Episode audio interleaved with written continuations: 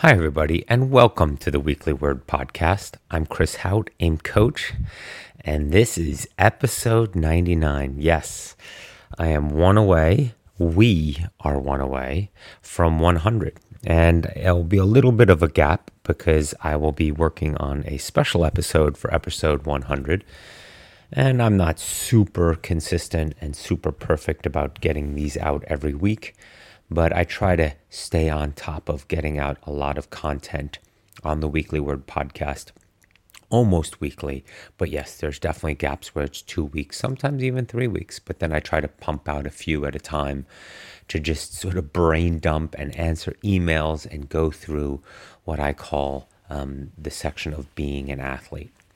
Which brings me actually back to now on this 99th episode to where we've come from, what this podcast used to be and where it is now. And also how I've clarified and grown around that aspect of what I want to communicate on this podcast. And yes, I use those words specifically. I have grown. Um, over the last two, three years, a lot has transpired in my life and my understanding of what this ultra endurance life really is. And many of you who have listened to this from the very beginning have gone through that transformation or seen that transformation with me as well, where it was more fact based and just data and input and coaching advice into more a meaningful conversation about what ultra endurance training and endurance racing and events and outcomes truly are and what they can mean to us and I've been trying to capture that in some more thoughts because I'm also trying to clarify more my bigger picture vision for what I want to do with this coaching um, business, for lack of a better term, but what my passion truly is and where my message truly lies. Because I'm in the incredibly fortunate situation that I get to do what I love to do every day, which is coach and communicate a lot of this information. I love the podcast. I'm excited to do the podcast, and I feel really off when I don't get to do the podcast, when my world keeps me so busy that I didn't get a chance to sit down and reflect and talk and uh, dive deeper into what really uh, means a lot to me and how I connect to this sport of endurance athletics. And around that, a lot of it has come together over the last two, three weeks. A, because I did that talk at Google about uh, a week and a half ago, and I was trying to clarify and capture more the aspect of what I look to communicate with this, and that is how we all went pro in something other than sports and then in athletics. And so here we are, we have busy lives. Our world is moving so fast. And of course, we have our number one priority in family and loved ones. But yet, we want to be able to express something of ourselves, be able to do something that challenges us, that challenges our soul, that challenges our mind, our spirit, and really brings forth the best version of ourselves. And that's where it came to me with regards to yes, we all went pro in something other than sports, other than athletics, other than ultra endurance athletics for sure. But we also want to express this best athletic version of ourselves, this part of us that we know still has something to um, unfold, to grow, to sprout, to um, discover what we're curious about. And for many of us, like I've talked about before, it's an opportunity to spend some time inwards on a busy um, in our busy lives where all those inputs from the outside are constantly tapping our senses and our energy. And to every day and especially longer on the weekends or some of the times and windows of our lives that we can actually train longer hours um, especially when we're getting ready for endurance events and ultra endurance events, is that we have time to go inwards, have time to reflect, to have time to think and download and exhale and listen to our body. And again, create that p- potential connection to our soul and to our deeper consciousness. And here, every now and then, every so often, and hopefully more and more frequently, what our spirit, our soul, our higher self, our consciousness is truly telling us. And it takes us to a place, usually, that we feel so invigorated, alive, creative, productive um, when we come back from an immersive endurance training session. Now, of course, we can get that when running in the concrete jungle. Of course, we can get a little bit of that when running on a treadmill or so forth, or training indoors on a bike or even swimming. But there's something extremely powerful and connected and alive when we're outdoors in nature, immersed into, you know, what is our true evolution. Being outdoors alive, um, alert, um, connected in nature.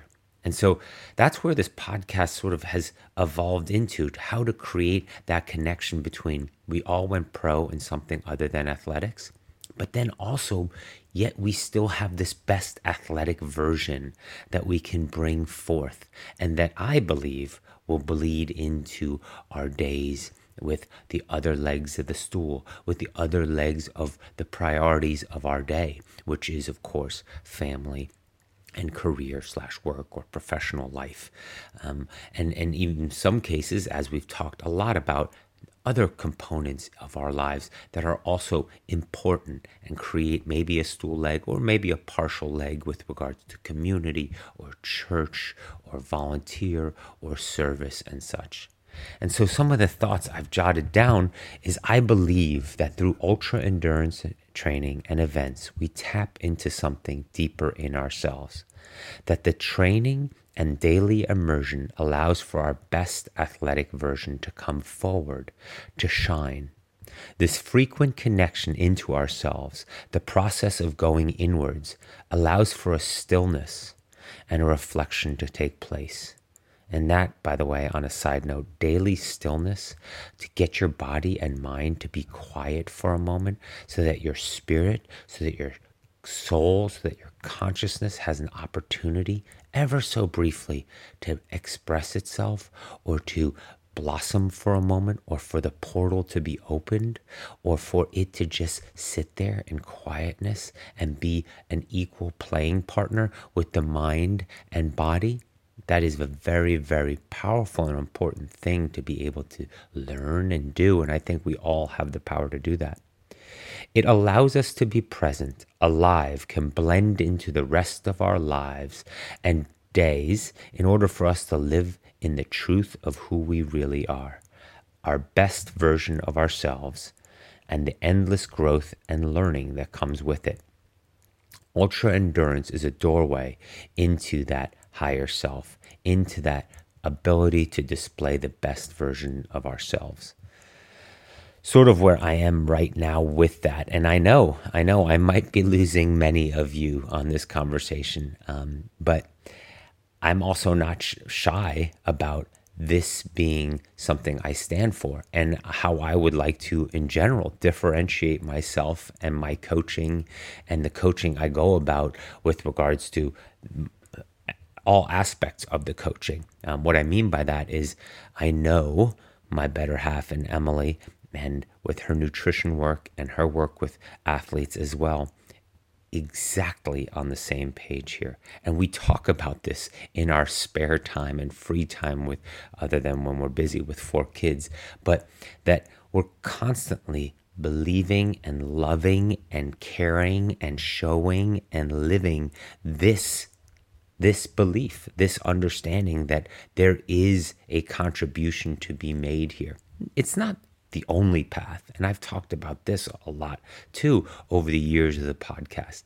It's not about that this is the only way to tap into something like this, but we here we have an opportunity to do it all. And I know that's a dangerous game to play.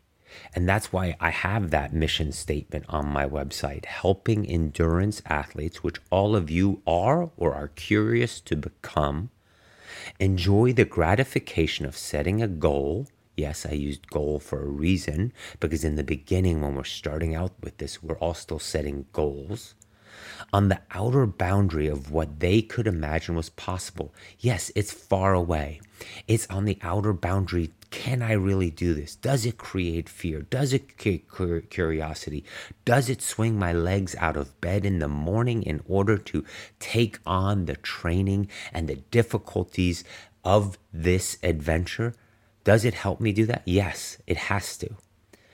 On the outer boundary of what they could imagine was possible and working with them systematically. That's called coaching, right? In a systematic way, something where you the athlete, and I, the coach, can program the next two weeks, the next six weeks, the next few months, so that you can systematically, via a methodology that you recognize, you as the athlete, because then it's not so dependent on what I prescribe that you also understand and grow and can sort of uh, grow with because you're systematically applying that and pursue that desired outcome. Now it's a desired outcome. It's no longer goal because we are growing and learning along the way in a healthy, injury free, and sustainable manner. Sustainable, the key word there. I chose that for a reason because I wanted to be sustainable with your family and with your work and career. And I believe there's a space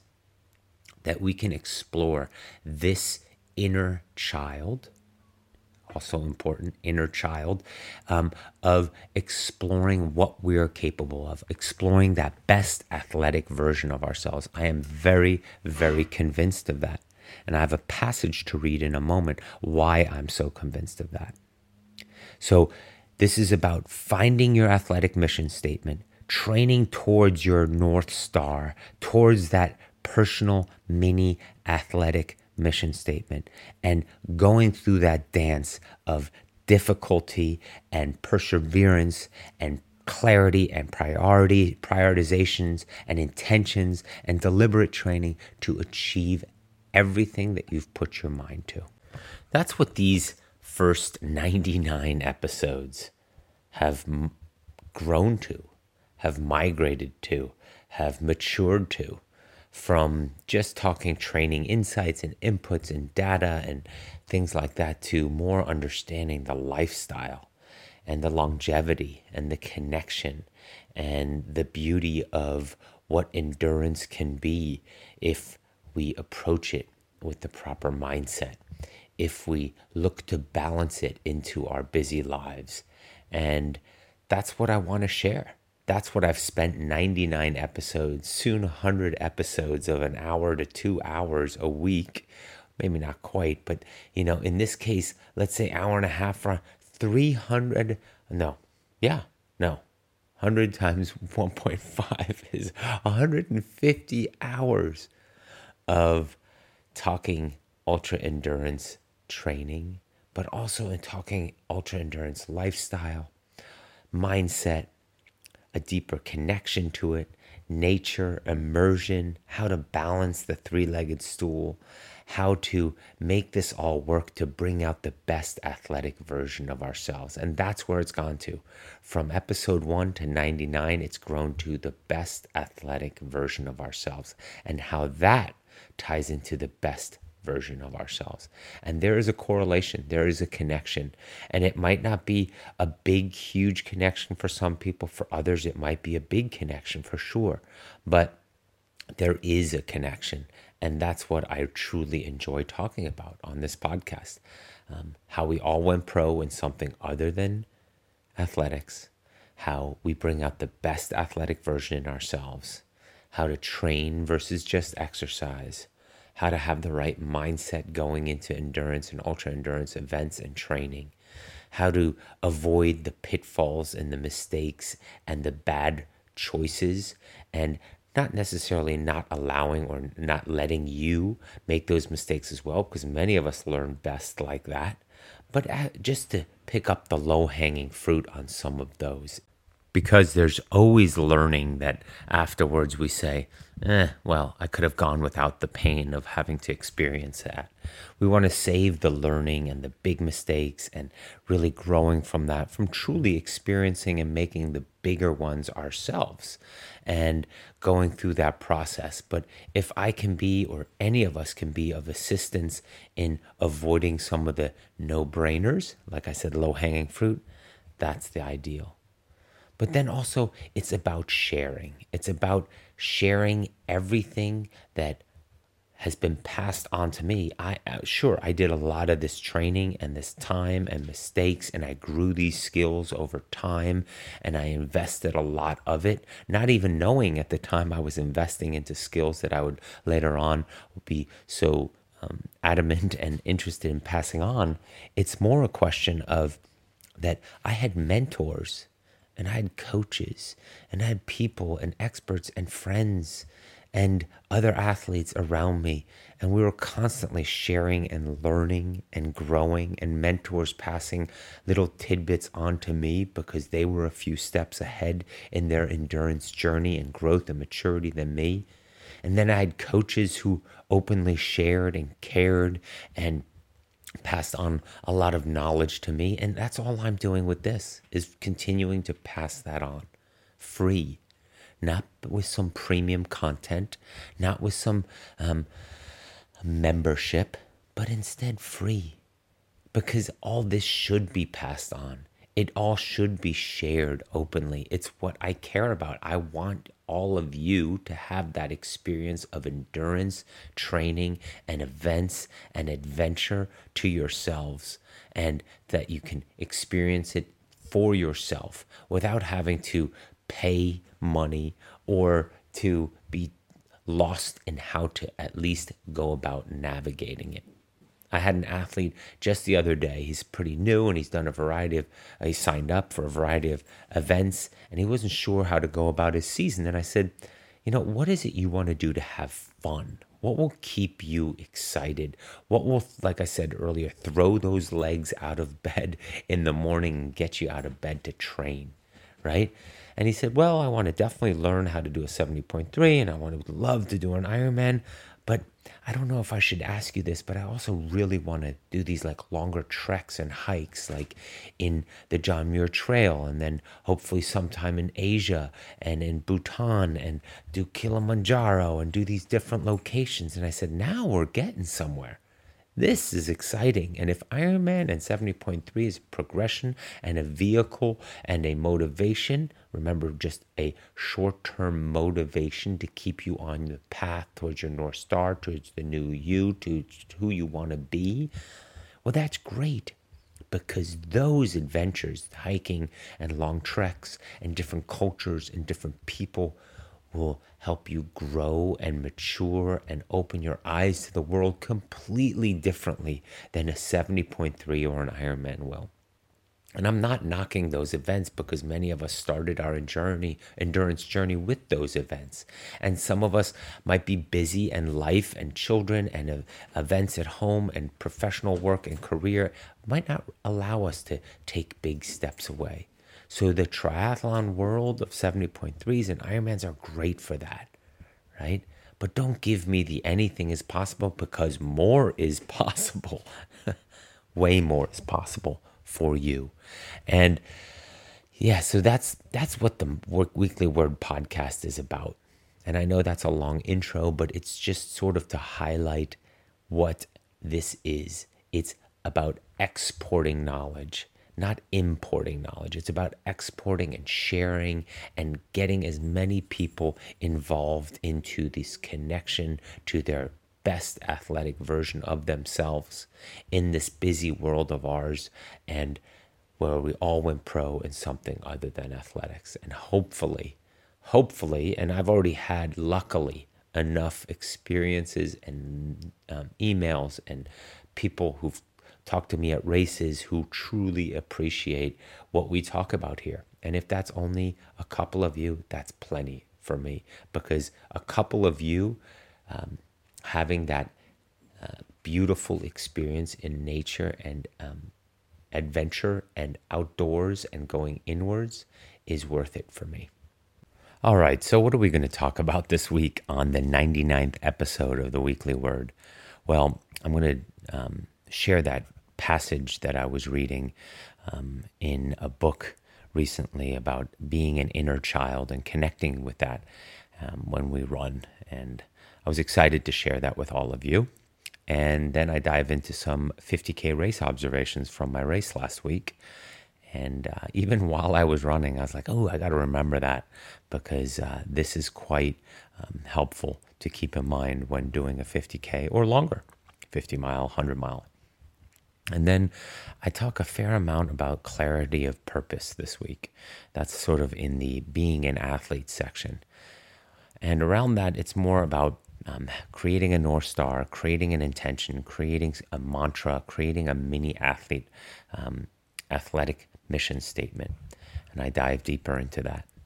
And then the rest of the episode is basically email questions, um, a lot around swimming. Um, two questions in a row brought up some swimming, and I, I get pulled in different directions on some of them.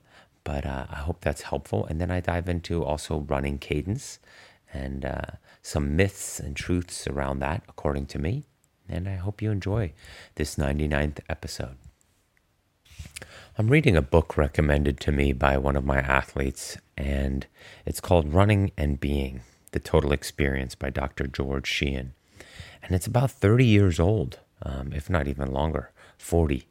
And it's about a philosophical perspective of running and how Dr. George Sheehan, in his runs, went deeper and what it meant to him from a spiritual experience. Um, what I like in it is that he uses the terms inner landscape a lot, um, nourishing the soul, um, and he explains it in a very uh, detailed way on why running has such a deeper connection to us. And I've already come across a few paragraphs and, and passages that really hit me like, wow, he's really actually explaining what I see and what I feel and what I try to uh, communicate a lot. Um, but he does it a lot better and using a lot more quotes of other authors and famous poets and so forth. But this one really sp- stood out because it talks about that inner child, and I wanted to share it all with you. And that I su- and that I suppose is why I run and find there the authentic life. First, be a good animal, said Emerson, and in running I am that animal, the best animal I can be, doing what I am built to do, moving with grace and rhythm and certainty that I seem to have possessed from all time. And there I find joy. Kierkegaard was mistaken in that. There is no joy in ideas. Joy comes at the peak of an experience and then always as a surprise. I cannot have joy on demand. At best, I go where I've felt it before. And that is mostly on the road, moving at a pace I could hold forever, and my mind running free, so that I am in this alternation of effort and relaxation, of systole and diastole, and then I have that fusion where it is all play and I am capable of anything. I become a child. It will not surprise you that the thinkers believe that our journey is back to our childhood. One mystic wrote that man's perfection and bliss lay in the transformation of the bodily life to joyful play. Norman Brown declared that man is that species of animal which has at, as its immortal project the recovering of its childhood.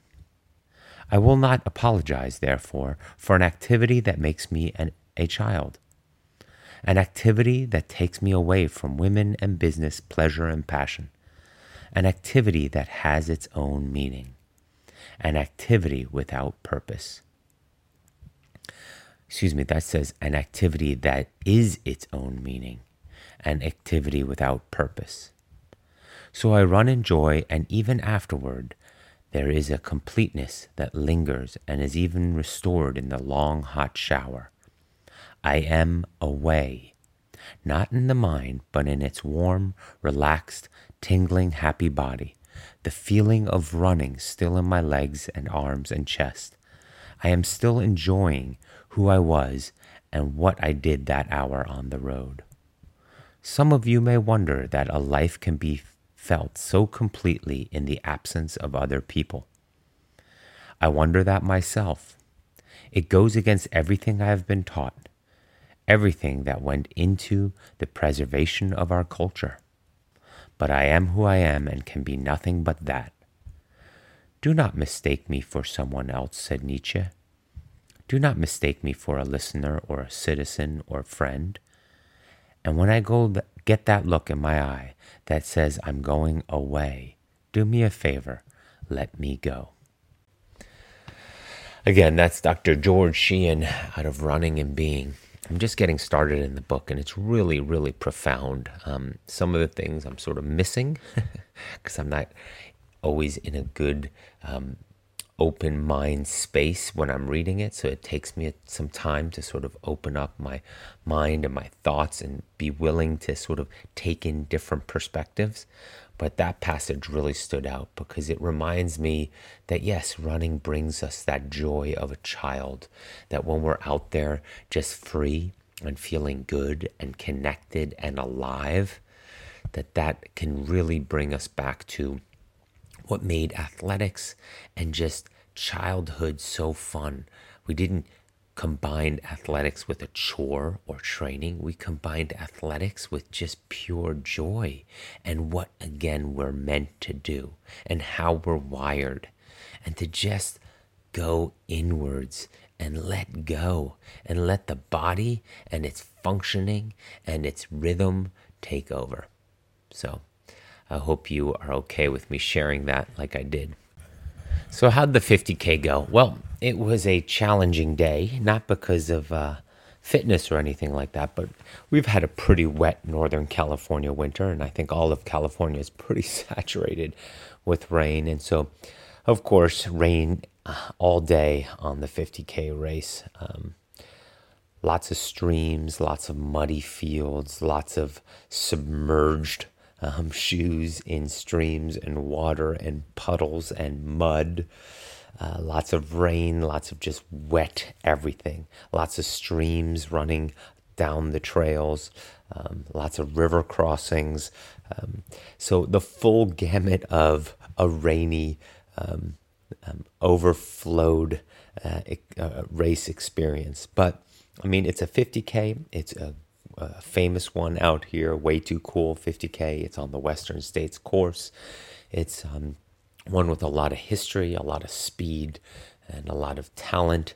Um, and again, it's since it's on the west, uh, in this community of Western states and out of Auburn, and a race director that also um, does a variety of other uh, 50 milers and 50 Ks in this area and has a lot of Western states uh, uh, experience and so forth. It's just a really solid, good event. It's the 30th anniversary of this 50K. So just imagine how old um, and how early on in the in the trail running world this one came across. Way too cool out of cool California. Um, so.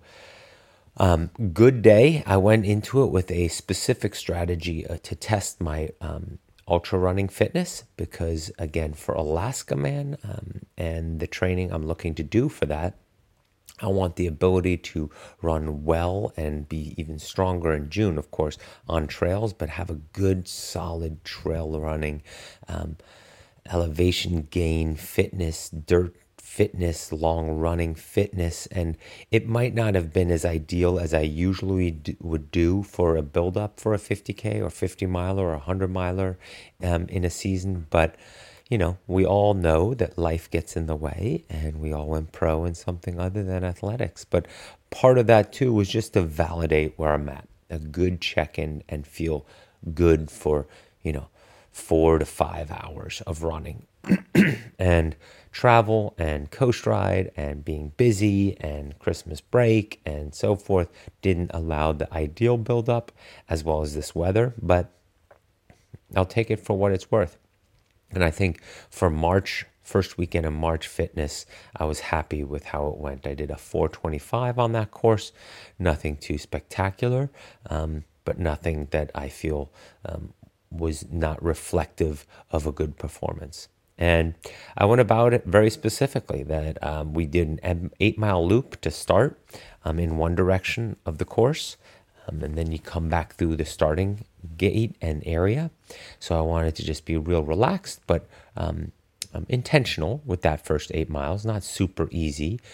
Um, because also it's trail running and a lot of it's single track. And if you're caught behind a stream of people, stream, no pun intended, um, behind a bunch of people, you're stuck running out of your own flow and pace for a lot of it um, early on due to single track. And so, and you're not going to really go too wide in some of these um, uh, muddy, wet uh, pastures as well as um, single track trails. So I started a little bit faster than I usually would for something longer, but uh, again, I was pretty confident that I could push pretty well for four and a half to five hours. And so ran those eight, feeling good, nothing crazy, but right on the pace and the schedule and the um, the way I wanted to run it. And this was a new course. I've done the race uh, four times before, but the last time I did it, I think, was in 2010, maybe, or 2013, excuse me. And so they've changed the course a little bit, so this was all new to me. But um, again, knowing the area and knowing the past course and how much uh, that area is also familiar to me, I wasn't too intimidated by not knowing it but got the first eight miles done, felt pretty good, and then it started descending down and to a long, you know, the remaining 23 miles. And that part um, seemed familiar. It was different on most of it, but uh, it was familiar enough that I knew how to run it well. And so then the focus was okay, get me to mile 20, 20 ish, 21 ish, so that I'm coming back back towards the finish line, back to um, finishing this day, and I have some energy to burn stored up. And so um, I went through some um, low energy points around 14 to 16, not necessarily because of fueling or because of uh, hydration. It's just because my body didn't feel as loose or connected as it did earlier. And a long downhill, which was probably from mile 9 to ooh, 12, um, really put a pounding on it. And therefore, it took me a while to settle into a rhythm and a flow of um, steady running. And that part um, once it got back, which for me it feels best when I'm climbing, when I'm running uphill, I feel the best um, because I can get sort of into a grinding rhythm. That's sort of my style. And uh, so until 16, I was sort of um, just trying to find and maintain form. And then I got to the top of a pretty steady climb, a three mile climb. And then from there, it was probably a good six, seven miles of steady running on a certain ridge line without too much elevation gain or drop. And then a couple of steeper inclines into the finish and some steady stuff. So great course, very runnable, most of it very fast. Um, there's guys who do this at um, uh, run it around the course record. I think is around 315. yeah, for 30 miles um, on dirt. And then uh, even in rainy, difficult conditions, the winners did it, I think, in 330, 335. So, yeah, running sub seven minute miles for just over 30 miles. That's pretty impressive with that type of uh, mud and river crossings and elevation gain and climbs and so forth. So, but the, the takeaway is a couple things. One, a focused um, eight 12 10 strategy in this case. Many 50Ks, I usually say focus on a 10 10 10 strategy unless the course dictates it to be different, which this course did with the first loop being 8 and then sort of getting to the far end of the course at 21. Um, so that was the way I broke it up, but usually I look around 10, 10, 10. The first 10 being comfortable on feel, the middle 10 being focused on form and deliberate, and then the last 10 trying to push and really leave nothing out on the course. And um, I'm always pretty specific to say to all my athletes, as well as to myself, um, don't regret any of the miles that you left out on the course. Don't uh, uh, when I cross the finish line, I want to have left regret and energy out on the course. Um, uh, there's one thing I really don't like, and I've done this before in the past myself, um, where afterwards I'm like, well, I could have done this, or, uh, you know, I didn't feel it there, and therefore, I'd, no, I don't like that conversation with myself, and I don't like it when athletes have it. Like, if you had stuff in the tank, if you had energy, and if you wanted it more, you would have done more out there. You would have flipped that switch in your mind and you would have pushed through.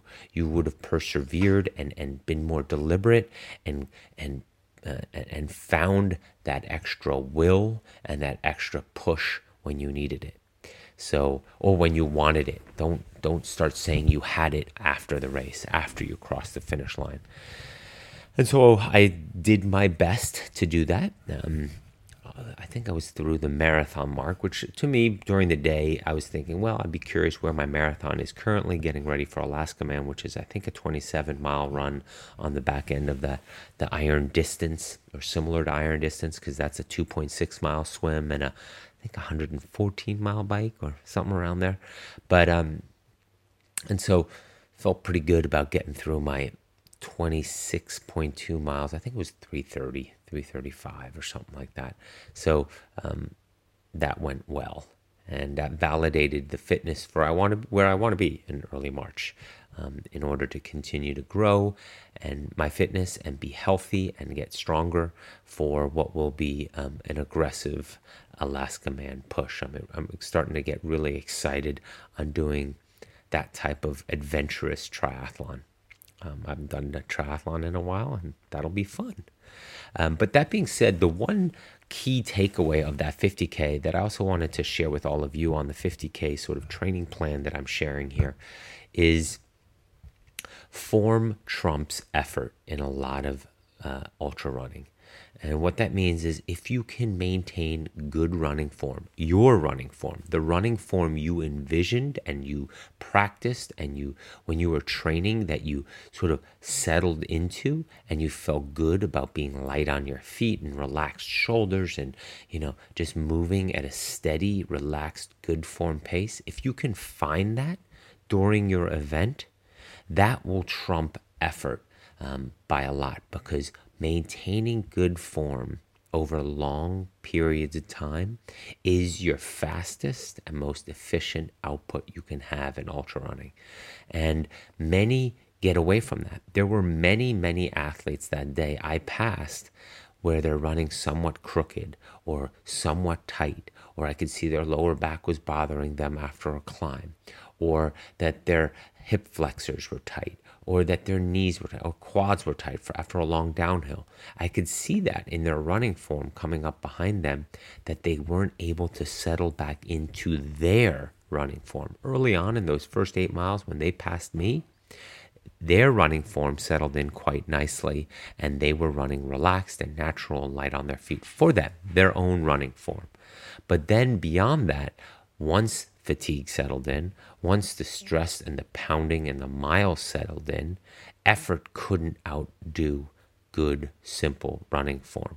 And that I kept getting validated on that by just maintaining my own running form, my own relaxed, light on the feet, um, posture, running form, and turnover, it just came naturally. I didn't have to put a lot of effort into it. It just started allowing me to just close in on the field and continue to pass people mile after mile, person after person. And not because I was competing, but just because I was running my most efficient form and stride. And therefore, the field came back to me in a lot of ways. Now, I mean, of course, there were still 30 some odd people ahead of me, but you, you get the point what I'm saying. Try to start thinking that when you get tired in your training, as well as those of you who are racing, run your running form. Allow it to take over because the longer the miles you have remaining in the race, the more running form will, re- good running form and your relaxed running form will reward you with plenty of speed and movement towards the finish line. And finally, the strategy with any type of ultra run from a 50K to beyond is run the runnable sections. You have to be able to run the runnable sections. Those that are flat, those where the incline is very slight or manageable with good running form. Those where the decline is somewhat also not too much that you have to sort of hit the brakes and catch yourself too much. But run the runnable sections. Hike, walk, the sections that aren't really what you would define runnable. If it's too steep, if it's too technical, if it's too steep downhill, it's not runnable. You're just managing yourself up it or down it or through it. That's not runnable. That's not where you're putting your stride and your form and your light feet and your relaxed posture into place. You're just grinding. And you don't want to necessarily do that. Yes, before I say I like grinding, but I'm able to grind up a steady climb with good running form. And of course, this isn't anything too steep. So, as soon as you feel that the steepness gets to a point where oxygen consumption goes up too much and you're not running your form, your runnable good form, it's not a runnable section. Run the runnable sections. And if you think about that and if you do the math of that over the distance and you take out the runnable sections, so let's say this 50K this past weekend, we did the math with the, people I stayed with. And when you took the runnable sections out, the runnable part of the race of the 30 ish miles was about 26 miles.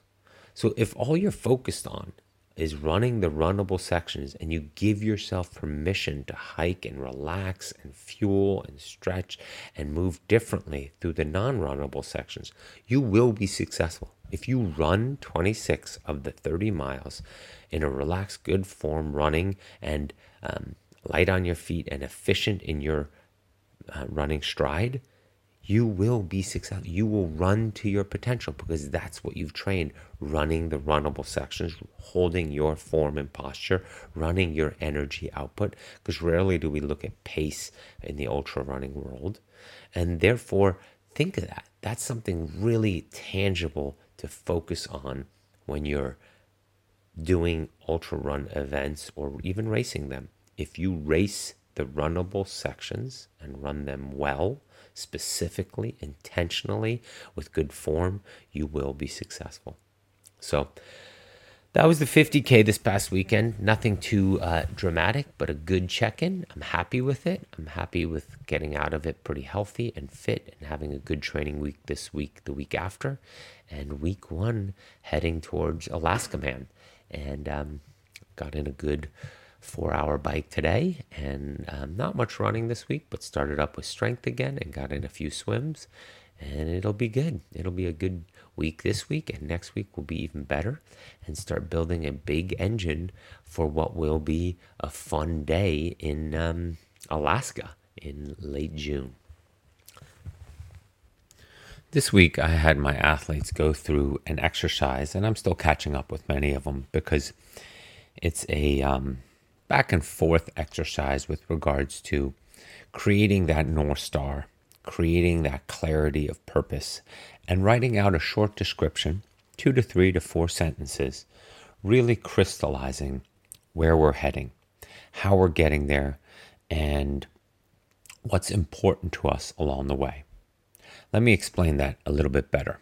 What it is you want to achieve, what will define successful, what is the de- desired outcome, right? That's first the, the purpose. And then clarifying that purpose is then um, what we agree on together, coach and athlete, to keep you moving forward towards that outcome with clarity. And that is, you know, how will it feel when I've completed the event, achieved the outcome? What does success look like and feel like? And so, Clarity of purpose is more, like I was saying, a North Star that we can put that statement out there and it defines our training and it defines our path along the way.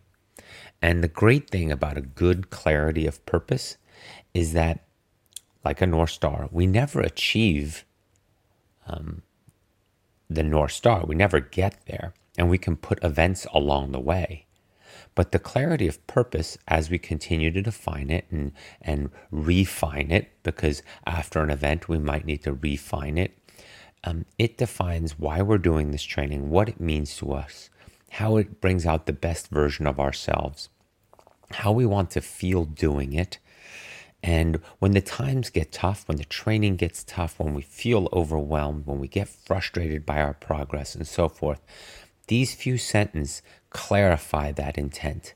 These few sentences tie me, the coach, and the athlete back together as a sort of something to point to, North Star, of saying, remember, this is what we wanted to achieve. This is where we are heading. Not along this other path, not with these frustrations over here, but this is where we're heading. And I, as the coach, am still writing training with intention and purpose and clarity towards that and towards that desired outcome along the way. And you, as the athlete, can look at that and say, This is what I signed up for. This is why I signed up for it, right? Whether that's an event or an adventure that we're looking to do or you're looking to do, even if you're not coached. But having that mission statement, right? The athlete, a mini athlete version of a mission statement towards the event, goal, intention, adventure we are working towards. Something very spe- specific that captures all that we need in a few sentences is key because it allows us on difficult days, it allows us on long, hard days, on cranky days, on rainy days to continue to point towards a North Star, to continue to be crystal clear on the best version, best athletic version of ourselves. Because, like I keep hammering us all on, and I have to do it for myself, I journaled about it this morning. We all went pro in something else. We all don't have unlimited time. We can't screw around with this training. Sure, there are easy training days, but they have a purpose as well. And we want to be very intentional and focused and deliberate with our training. And a clarification, a clarity of purpose allows us to continue to fall back on that whenever we have questions or we wonder or we, our motivation is low. When it captures our emotions, our relationship with our training, and our desired outcome all in a short nugget. And that's what I'm giving a lot of my athletes on for homework. Now, the funny thing there is that many are way overwriting this. They're, I'm getting paragraphs. And so we're going back and forth a little bit with regards to really narrowing it down to a simple two, three, four, five sentences that captures everything in a very specific nugget. And again, it doesn't need to have the justification, the why, why we're doing this, all of it in there. It's just what we want to feel, why we're doing it, and what the desired outcome is of what we're looking to do. And what I mean by that is, again, how will we know we are done? How will we know we were successful? How will we know we're on the right path when we hit an event or two along the way towards that North Star? Some people, the clarity of purpose is the future A event, which is fine because they don't know yet what's beyond that and that's totally okay. Again, having that A event out there and working deliberately, intentional, focus with clarity towards that, that helps. Others know that they're in this from a lifestyle, a long term perspective, and working towards that North Star with many events along the way, continuing to discover that best athletic version of themselves, continuing to be curious on what the future will bring once I have achieved that future outcome. I got a wonderful clarification of purpose this morning from an athlete who described and talked about how she is looking forward to meet that new person, that fitter person, that more courageous person, that more confident person once she has completed her desired outcome. That's a great way to go about it too, because again, it carries momentum, it carries momentum forward, it carries positivity towards and that curiosity towards meeting that better version of ourselves. That's a North Star. And the North Star, once we're there, can be moved, right? We never truly achieve it, but we get a better, better, clear shot at it. We get a clear path towards it. And like I've talked about on previous podcasts, on how the highway is very wide in the beginning, it's maybe a 10 lane superhighway. But the further we go down our events and we are create new, better versions of ourselves and get on the far edge of what we deemed was possible and really create sort of a new version, a more courageous, brave, um, um, intelligent version of ourselves with regards to endurance training um, and our body and our reaction to training and, and the effectiveness of it, so forth, that highway gets narrower and narrower. And it goes down to a four lane highway and a three lane highway and so forth, so that your clarity and the purpose and why you're de- designating this time every day, all these hours every week becomes crystal clear right? And that it can continue to get clearer and clearer. But the more we have that, the more deliberate and focused we are with our hour, our 90 minutes a day of training, not exercise, of training, allows for everything to be become a lot more effective and we save time. Knowing why you're doing the workout being prepared for the training and the workout knowing what your desired outcome is and how it fits into that bigger purpose towards your north star allows you to execute it really well really powerfully um, with the desired outcome whether that's easy whether that's a tempo whether that's um, intensity and quality workout, whether it's drills, whether it's endurance, whether it's active recovery, whatever it is, but you know with a clear sense of purpose why you're doing it. And from there, you rack those together, many of those together, you will be successful. Not just because of the outcome and the numbers and the result and the time, but because you feel really specific and su- successful on each workout you've done. When we finish an intentional, good, purpose driven workout, when we're truly training, we can literally warm down, close the books on that workout, and walk away. We don't have to think about if we did it right, what we did, how it fits into the bigger picture. We can move on. It saves us time. We move on to our other task work, or family because that part was crystal clear. That part, we hit the outcome, we hit the marks, we hit the desired um, outcome of that workout, and we move on. And so these exercises and this clarity of purpose is very effective for time. There's some work on the front end to, to narrow it down like this. But when you're busy at work, when you're busy or overwhelmed at work, when you're also trying to fit in the appropriate present time with family and trying to juggle all this. Having this clarity of purpose, having that little mini athlete version of a mission statement to hold there, you can understand yourself better on how you fit in the training. So that when you do skip a workout because life got in the way, guess what? It says it in that mini athlete version of myself. It says, yes, there will be days where my other, without, sac- let's say the sentence is without sacrificing time for my loved ones or changing my priorities because the event is getting closer or without um, overlooking or not being fully present for my family and my loved ones. When, when something like that, a nugget like that is in there, it's okay then to let go for a day because you are continuing to stay towards that North Star. I want to balance it. I want to maintain integrity of the three legged stool. And so, with that three legged stool, there's going to be days where one drops off, when one falls off, and you're still on your path towards the North Star. We don't want to judge ourselves or be too harsh on ourselves with that clarity of purpose and not allow ourselves some of the flexibility that we all need because we all went pro in something other than athletics and sports and this event. And we're curious, we're looking to grow, we're looking to get somewhere.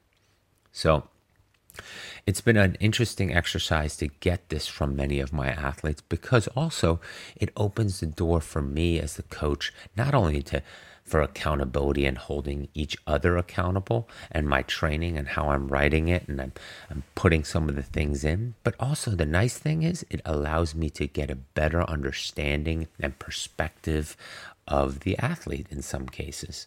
Many of them I already know this. And I also have gone through the drill on many of my athletes of writing it out without their input first, or sitting for a moment and thinking, what do I think their clarity of purpose would look like? So that I can see if my coaching version is on the same level as the athlete version. Now, of course, I will adapt mine or my thoughts to the athlete version. And I hope if it's not ideal, we go back and forth a little bit, which I have with a, a variety of my athletes. But um, I also was specific for myself to make sure before I send that ask that I also sit for a moment and look at and think about the athlete and read some notes that I take about every athlete and make sure, well, what would I think their clarity of purpose is. What will I think comes back in these next few sentences? And the good part of that exercise, again, has been good communication and learning more about my athletes, what's valuable and important to them. So, again, we can work towards that North Star together, and I can be an advocate, a reminder, a, a support structure towards, hey, remember, you said this was the desired out. Let's not get away from that. Don't beat yourself up on that. We're still on that path. This race, this event, just because it didn't perfectly hit all the marks, it clearly still attaches and identifies with that clarity of purpose that you wrote four months ago, five months ago, six weeks ago. And we're on the path. Look, you can point directly towards it, right? And in a lot of cases, it allows us to keep momentum and our eyes looking forward. Learning from the past, for sure, that's what coaching is as well. But eyes forward towards the North Star. So, if any of you want to go through that exercise, it's it's pretty helpful. But like I said, I what I described before, that's what I look for, and it should only be a few sentences. But I think, and all of my athletes have sort of commented or hinted towards that it's been a very um, good exercise for them to clarify this. And some are applying it in other aspects of their lives.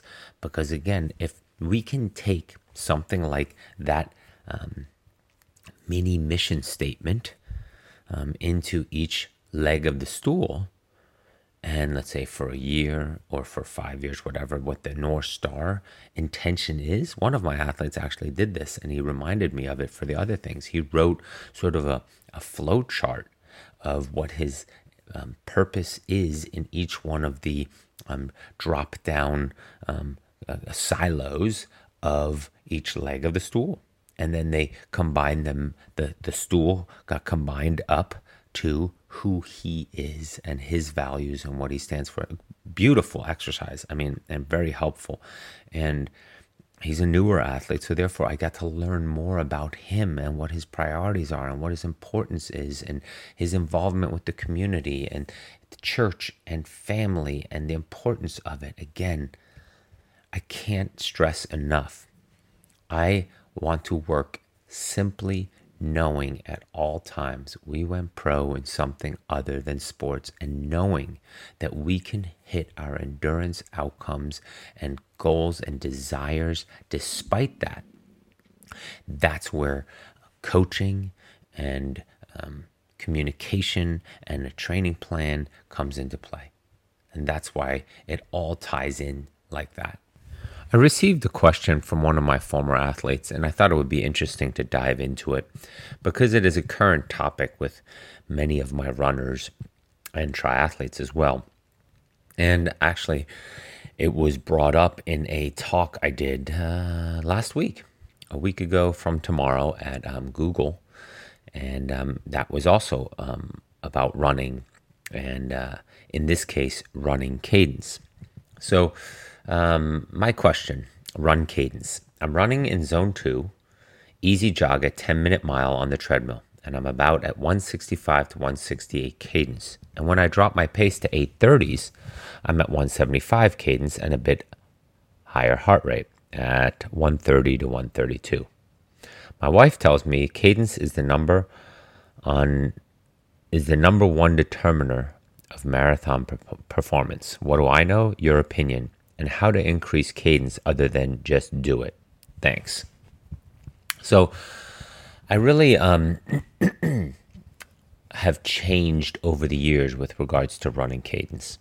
And that is because I used to think that running cadence is a set number and um, that we all need to aspire to a certain number.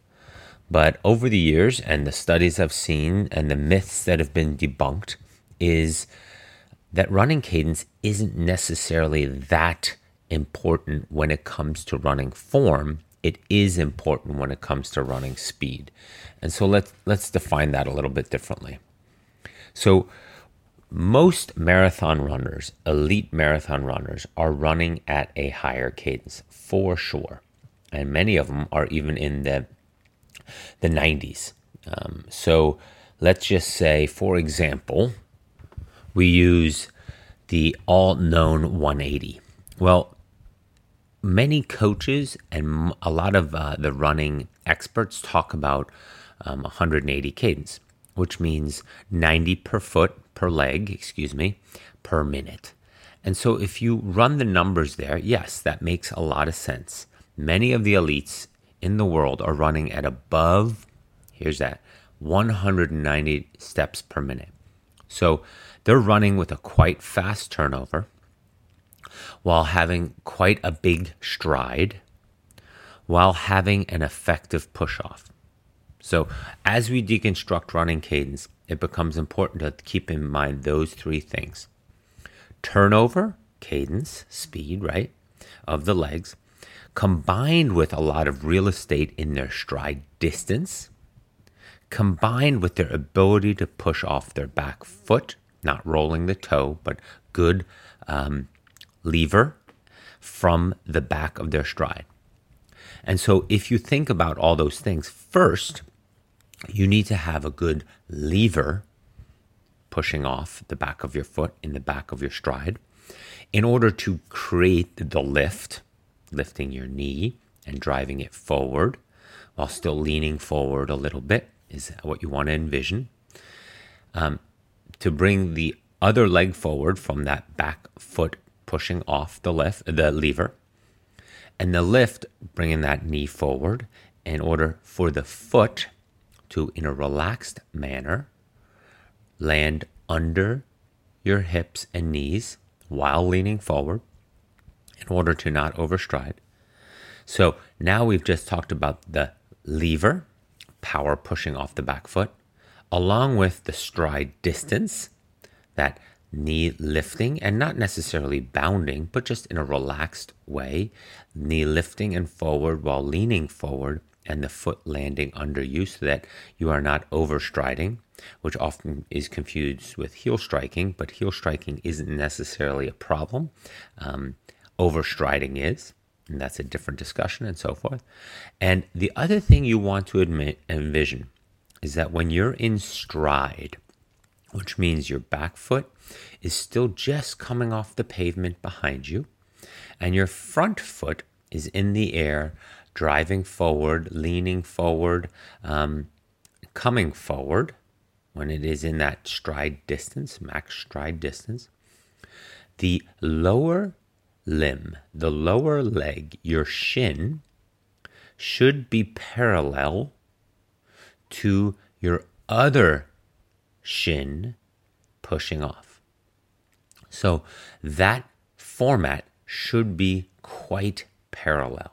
I know I'm going into some serious details here, but when you look at runners on video, pull up YouTube, and also envision yourself running, envision that your front shin at an angle under your knee, right? Because it's still coming forward, and your back shin coming off the pavement or with the foot, the forefoot still pushing off in the back under the um, from the pavement. Those two should create a parallel line, a parallelogram actually. Because our upper leg, our glutes and our quads and our hamstrings close out the top part of the parallelogram, and the road, the ground, um, closes out the bottom part. and I know, but it's something quite specific to focus on. And if you can start with those two things parallel, even with a shorter stride, it'll become way easier to lengthen your stride, right? So we want to first focus and make sure that when we're landing on our foot, it lands under us. We're falling forward a little bit, we're leaning forward a little bit, and then we lift, land, lever, lift. Land, lever, lift. Land softly. Land with foot under our knee and hips. Um, land um, with our body leaning forward a little bit. Lever off that back foot. That's your lever. That's your pop. That's your bounce. That's your power. That's your um, calf muscle and your Achilles and your PF and all that helping you spring off that back foot. And the lift is the other knee coming forward, um, not high, forward and um, driving under you towards where you're running. Land, lever, lift. And so if you keep that stride aspect in mind, it's not going to look perfect in a video or in a mirror. But you envisioning it and you understanding what you want it to look like is a huge component. So now you're landing, uh, you're lifting and levering properly. You're working on your stride distance gradually. It's a very slow process. This takes months to get properly aligned that your stride distance is optimized for you while remaining parallel with lower with both shins basically. And then you want to start thinking of cadence. Once you have those first two in mind, you want to increase the turnover of that stride distance. And so there is no ideal number. Um, the world's best are quite high, but they perfected the, um, the lever and the stride length. And the idea that everyone should be running at a higher cadence is a dangerous one because then we focus on the higher cadence before we focus on the lever and the stride. And there's no formula that says the best cadence is to run at 180 steps per minute. Unfortunately, that uh, not a true valuable number. Um, um, you want to, sure, running at a greater cadence is good, and it is something down the road you want to focus on. But first, you want to focus on the lift and the stride.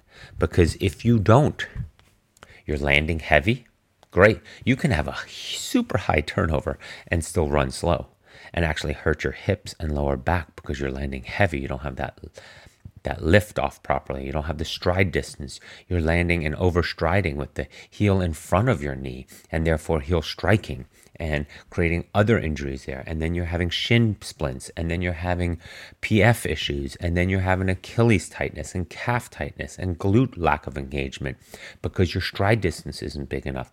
All those things need to be economized first. And I say economized because we want to be efficient in what we are doing and how we are running. And it might not be beautiful at first, but the more you do it, the more economical you become and more efficient in it you become, so that then you can start tweaking cadence and stride length and so forth. But that's what I would focus on. There are definitely athletes of mine that I coach to push up their turnover and they quickly notice an increase in speed. But the issue there too is that they can't maintain that turnover for a longer period of time because they didn't do the first two components. And so they get frustrated when they're fatigued, let's say off the bike and trying to run a fast half marathon or a marathon. And they know higher turnover, just even five steps per minute, equals like 40 seconds per mile. That's a huge component. But if you can only do it for four, five, six miles, and it fatigues you too much because it requires such a higher oxygen consumption and it's inefficient in your stride length and in your push off, your lever, well, then there's no point in working on that. And so that's where I've, over the years, have switched um, the approach. I used to focus a lot more on running cadence. Think about 88 to 92 foot strikes per minute right, per leg, and go from there. Well, that's just like talking about paces and heart rate. That's like saying focus on 730 miles and eventually you'll get efficient at 730 miles. No. Instead, focus on heart rate and watch the pace come down. And so, similarly here, and from a technique standpoint, in my opinion, the way I approach it, and I've been asked here, is that I would focus on the push off, the lever, my foot pushing off and being able to get distance out of that. I do that a lot with toes and bounding exercises and uphill bounding hill repeats and a lot of barefoot running drills and stuff like that to make sure my foot is properly engaged and it's bouncy and the fascia is really helping in my running form. And then I also think about stride length and stride length while being consistent on the parallel lower legs, one in the air, one pushing off. And if I can keep those two engaged, then I like to start working on cadence. If I see my athletes running with good form and good bounce, then we start increasing the run turnover. But if you're landing heavy, like so many do, it's not going to lead you to much success with regards to run cadence. And so, in this case, with regards to the question, yes, um, the marathon is all about run cadence at that high level, right? Um, cadence is the number one determiner of marathon performance. It is. Why? Because most of them have really good levers, they're getting good bounce, and they have really good strides. They have good form and good. So then, yes, for then, it does come down to turnover and maintaining turnover. So I hope that helps. So I'm going to jump into this next question completely unfamiliar with it um, because I'm just going through an email folder of past questions that I haven't gotten to yet. And I want to make sure that I don't overlook them. Chris, thank you for the detailed training and coaching information you share with all of us on the Weekly Word. Your podcast has gotten me through many tough miles and hours and helped me take my training to the next level. That's awesome to hear. Short resume I've run over 31,000 miles over the past 12 years, 25 ultras, 700 milers, and 14 marathons. Best trail 100 miler time is 1923 and a marathon PR of 246. Solid, very so- solid.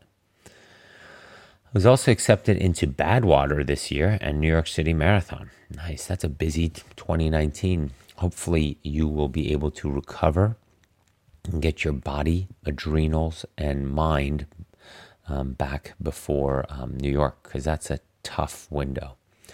Um, it takes a long time to get the body back after Badwater. And in general, it takes a long time after ultra endurance events to get the body back. We can't um, overlook that. And there is no willing our body through fatigue of adrenals and of something deeper going on. And I think um, on this is a side note, of course, to this email.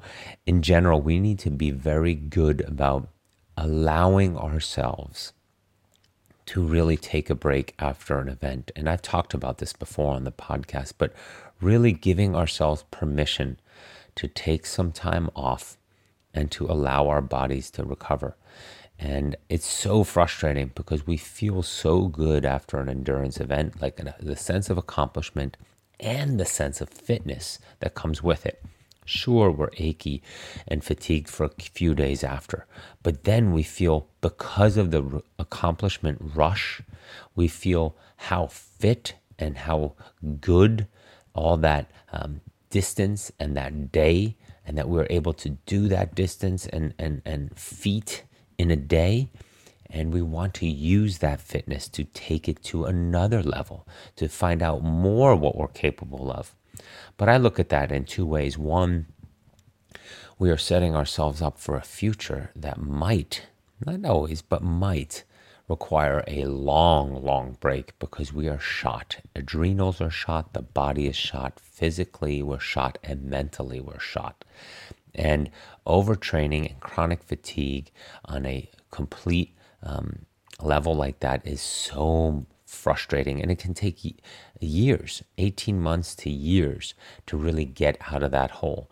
And many of us in the ultra endurance community don't pay enough attention to that. Now because we all went pro in something other than this sport life gets in the way and family and career and so forth. So we many of us have natural breaks to the training volume but there's plenty of us who jump on it too quickly and create a huge hole for it. And we want to truly avoid that and as well as be aware of that. Be aware that we might not notice how tired and fatigued we are because our will and our desire will mask us and will push us through that fog. And until that fog blows off, we don't realize how badly it was. We don't realize how much we missed the sun um, once until the fog blows away. But the second component there is when we finish a major endurance challenge or event or ultra endurance event, um, jumping just right into the next is twofold. One, it doesn't allow us to rebuild a proper training platform for it which is not ideal either way. We're reaching for more results off of the current platform we have. And by taking a break, we allow our body to reset.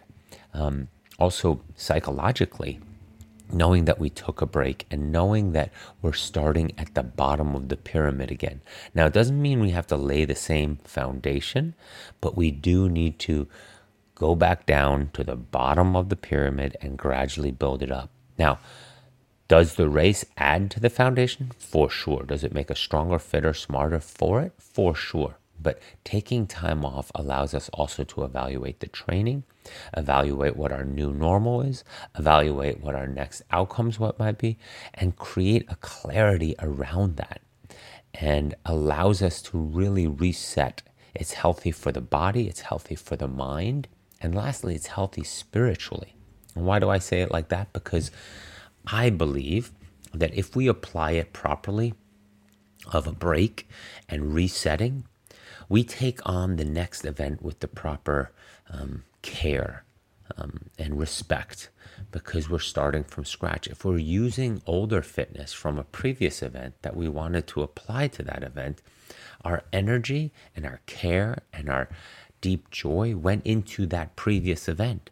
And we can't just take from that event and think we carry momentum into the next event of that care, fear, joy, expectation, um, um, uncertainty.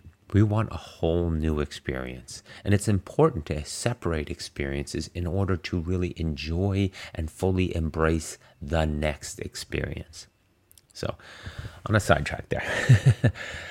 I don't do much as as much as testing as I probably should. My last VO2 max test it was in 2013. Well, and he gives me his numbers. That means nothing because that was six years ago. I would hope you're a different person, different athlete, have different heart rate numbers, and have a different VO2 max than six years ago. So invalid. I did a lactate threshold test using Joe Friel's method in summer of 2018 tempo run, and I found I had a LTHR of 160, so therefore already nullifies the 2013 number, which gave me a Z2 of 136 to 143. Um, that's all great, but again, that was summer, that's six months ago. I hope you're not the same person. The challenge for most is to understand and be willing to test. I find it so interesting how often how a majority of athletes refuse to test frequently. And I think it is truly in their nature with regards to psychology that they are concerned or worried about measuring themselves frequently because they know subconsciously they haven't done the work right, haven't done as much work as they needed to, what they committed to, what they said they were going to do, and therefore they avoid testing. Field testing you can do every few weeks. why would you not field test? Why would you not want to constantly monitor, gauge, evaluate your training? The, the beauty of this is um, you can do it on your own without anybody evaluating it, and you learn so much as you're going along. In my big Ironman training years, I used to do a certain workout every week. And oftentimes during the week, I wouldn't even use any type of values. I wouldn't use pace. They didn't have Garmin's back then. I wouldn't use heart rate because I went on feel. And so during the week, I just did easy volume with some intensity here and there just because the terrain or the day, bike commute with a bunch of friends, would allow it like that. But every weekend, I did something measured. And I would track that. I would literally chart that workout, the famous 222, um, over the course of the season. I would start in February and I would do it maybe once in February. And then in March, I would do it twice. And then in April, I would do it two or three times. And then by May, because we're coming closer to Ironman season and, you know, a June Ironman or a July Ironman race, I would do it four times, almost every weekend. You know, a recovery week in there. So I wouldn't quite do it every weekend. So four or five times, uh, three or four times a month, depending on how many weekends were in the month. And the 222 is a two hour swim. I usually would make it about a 5,000 yard swim. So it would only take me about an hour and a half. Um, but then a two hour bike, 35 mile bike, pretty controlled. And then always a 16 mile run. So two hours for me. And it was an eight mile out to a gate and eight miles back.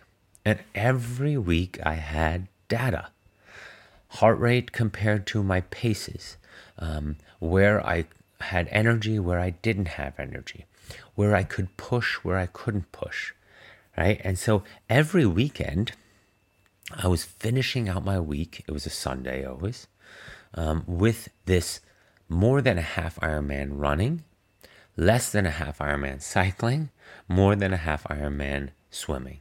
And I would do the, the transitions, not aggressively where I would set up a transition area, but they would be out of my truck and, you know, quickly eat something, quickly drink something in my transitions, change clothes, and off I go. Set myself, right? Set myself mentally. 222, one of my favorite workouts of all time. It still is. Um, as I prep for Alaskaman, I will apply the 222 a few times. And instead of running eight and eight on you know, pavement in this case, which it was back then, um, I will run the altitude gain and up a mountain and back down like Alaskaman requires. But again, m- measuring and evaluating and getting data in order to track my performance. What did I do during the week that affected my Sunday? What didn't I do? How's my recovery hanging on? How's my progression month over month? How am I running now in, in May versus February? What are my heart rates and compared to pace? And then there's weeks where I would say I'm going to run very hard the first eight miles, or I'm going to run um, negative split or negative um, effort, meaning the second half was much stronger. And I would always leave the bike the same. The bike effort always stayed pretty constant. And I would do that 35 mile bike always in around 155 to two hours. Right. So that that was a constant. And the swimming, it is what it is. It's pretty much always a constant output, steady type of uh, a gauge swim for me. But that run, that run was so important. And so back to this email, I would I, I, question why you wouldn't want to test frequently. And you have a marathon this year in New York City and you're a 246 runner and you have Badwater, so you want to test your your unbelievable fitness you want to grow month over month. Last month at 130 heart rate on this 10 mile run, this is something I still do. 10 mile run, I ran X pace. And this month at 130 heart rate, I run this Y pace for my 10 mile run. And you can just track it month over month. You see at the same low heart rate that your paces are improving and that the lead up, you look at that data, how the week was, training journals. It's so important. I've been a big believer in Z2 training for the past five years, but over the past couple of years, I really struggle, struggle with getting into my zone two. Well, first off, I'll say right there, you don't know your zone two because it was last summer. Get your current zone two. I run in the mornings and some afternoons. I can 10 miles at an average I can run 10 miles at an average pace of 745 with a heart rate of 125. Great. Well then what are you doing now? And next month I just brought this up. It feels like I have to do a hard work to get into or beyond my zone 2. Again, we don't know your zone 2. Maybe it needs to be adjusted, maybe it needs to be tested maybe again if you're doing something like Badwater and you have the opportunity to train for and with the marathon and so forth get tested it's worth the investment to know that and my perceived effort is much higher than my heart rate when attempting to do easy runs in Z2. Any thoughts or advice would be great. In most cases, that means fatigue. In most cases, that means that the body is fighting you to even get into zone two. And in most cases, that means either your zone two is off or you need some serious recovery. Because when I look at 31,000 miles over the past 12 years and 25 ultras, I'm curious how often you've taken two, three weeks off. How often you've taken a recovery week in your general training, and how often you take a recovery day every week in order to make sure that your body is properly absorbing the training it's doing. And I talk about this a lot with so many aspects and so many athletes and so many people. But if you're going to be an athlete versus just exercising, the athlete's mindset comes with intention, clarity, and purpose. And it sounds to me here that this is another example of somebody who, despite having athletic talents, is training, is not training, is actually exercising if you're just out doing what you know how to do day in after day out and you're just repeating and just adding volume without clarity, intent, and purpose, you're not training, you're exercising. If you don't take recovery weeks and have phases of training and understand the flow and the dynamics of what your body needs, you're exercising, you're not training. And if you lack the data and knowledge to make sure that the limited training time you have is the most effective use of your time, you're exercising, you're not training.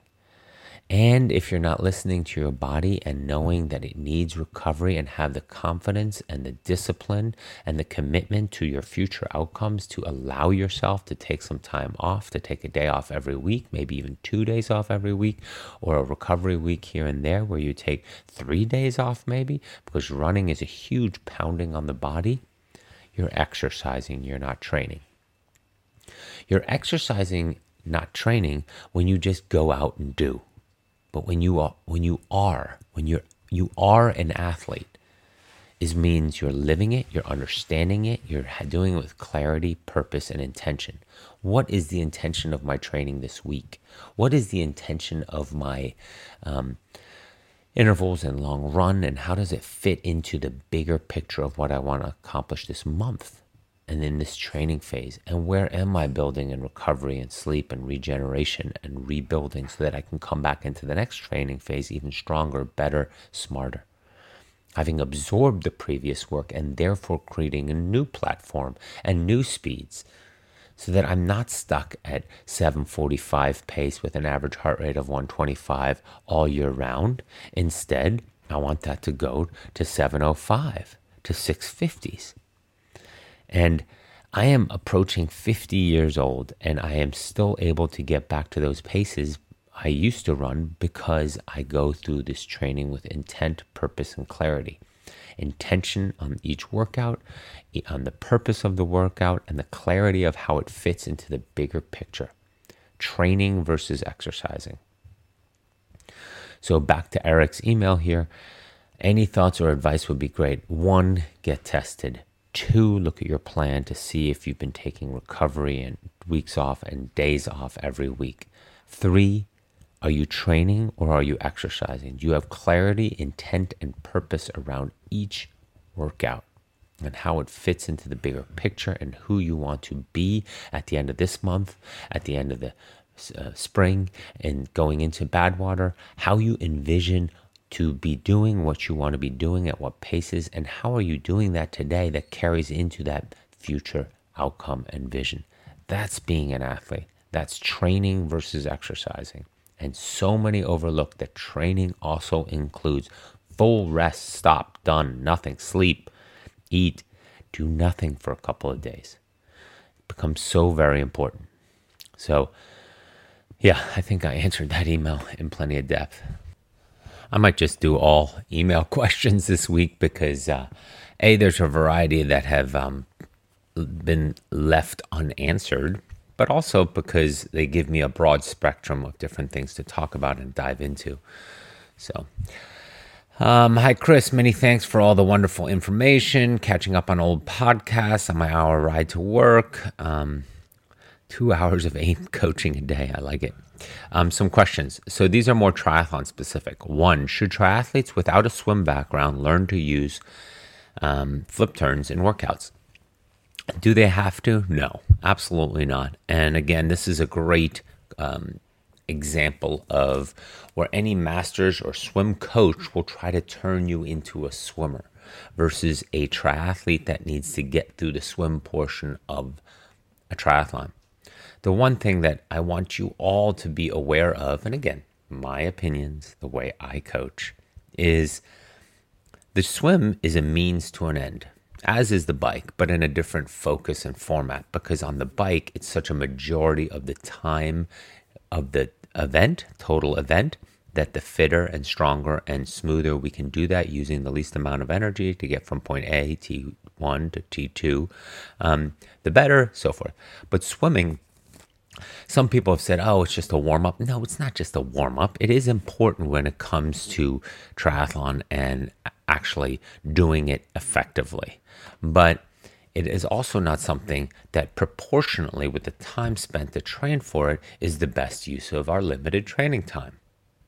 And so, again, athlete's mindset, how we want to go about it, training versus exercise. This is what I will constantly bring up because it's become more and more a theme of what I talk about and how I go about all this coaching aspect is what is the maximum use of our limited training time for swimming? Well, one, it is to set swim the proper sets and patterns and workouts so that we are getting better in the pool, and that means more efficient to get through a 1.2 mile or 2.4 mile swim.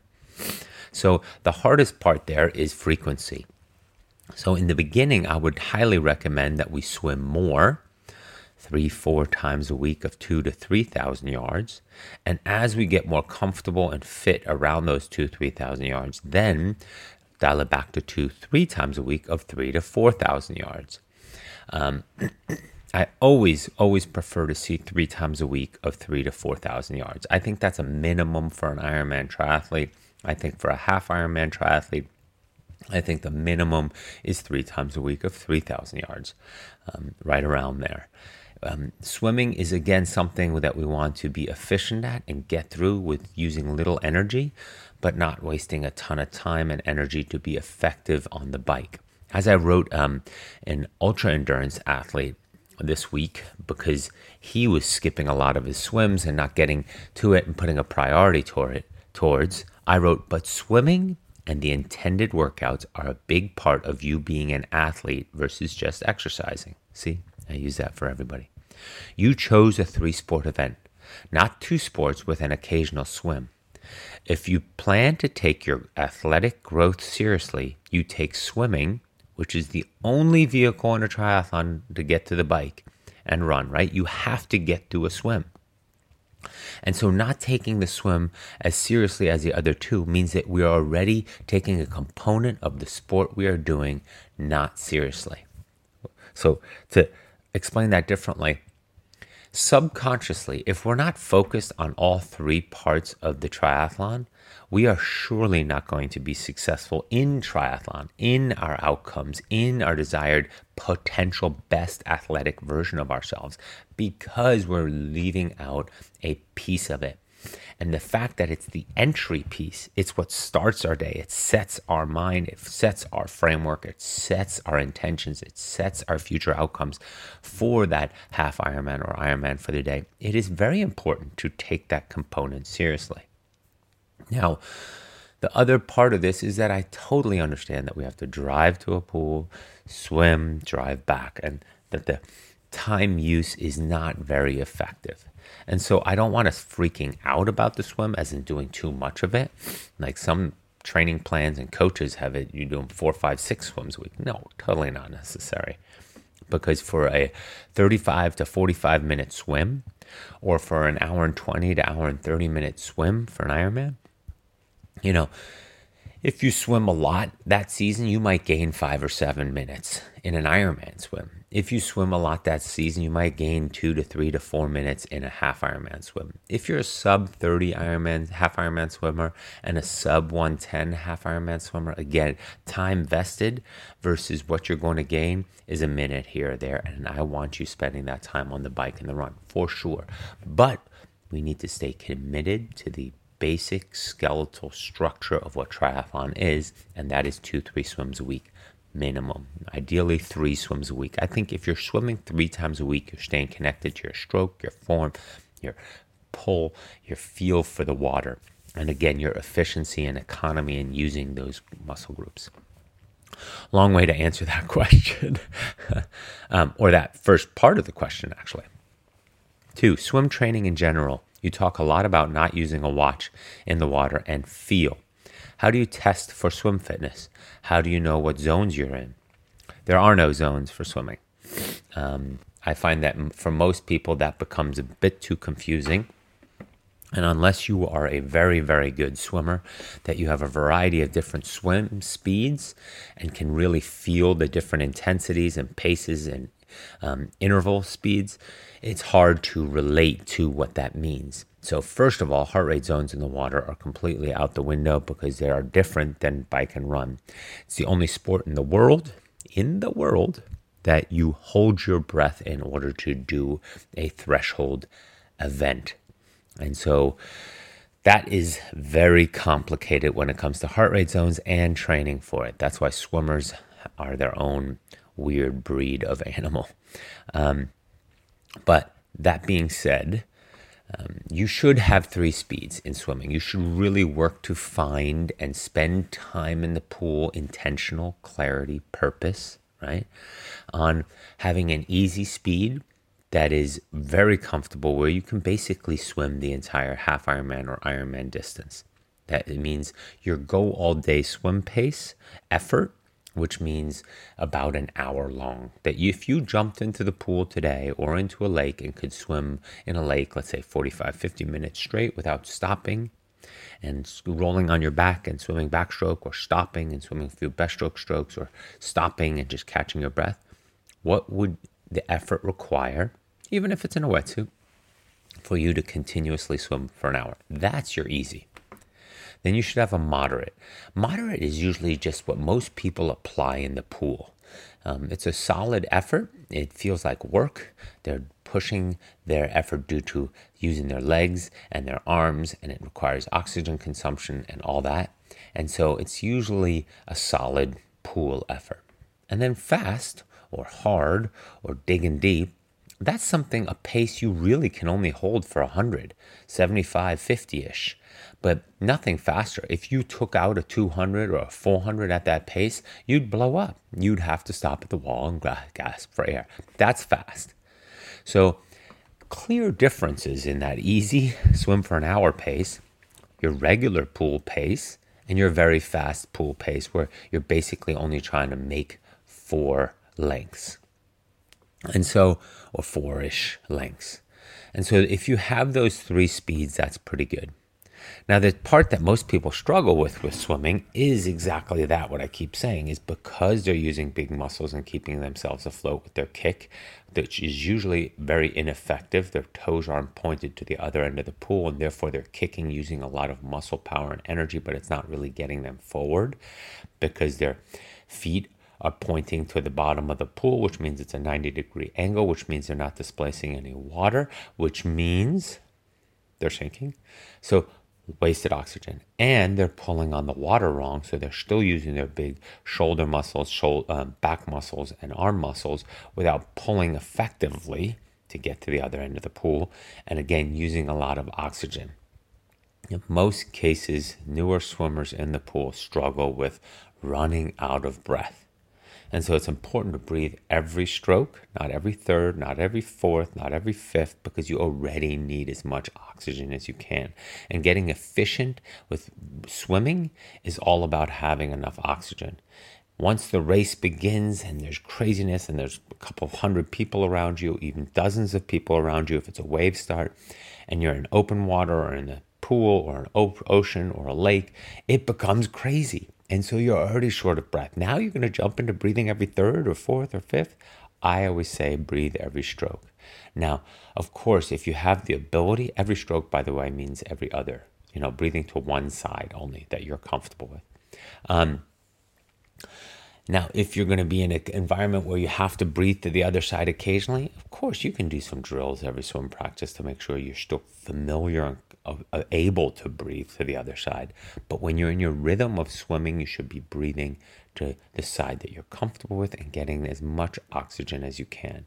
And in most of my swim practices for my athletes, I have you do breathing patterns later in the workout anyway to slow you down, use less oxygen because of the slower pace, but then breathing every fifth or seventh to work on your oxygen uptake and your ability to hold your breath while swimming. So we address that either way, but with a specific purposeful outcome there versus just randomly swimming like that for the entire workout.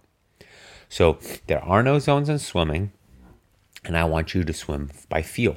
And as you look at the clock, usually there's a pace clock on a wall at a pool and if there's not, you can put your own watch on the side of the deck, and so that you only see the pace as in a stopwatch or a minute timer just continuing to run, not Garmin with all the data and all that and what you're swimming. You want to know what you're swimming based off of how you're trying to hit the wall by achieving a certain time.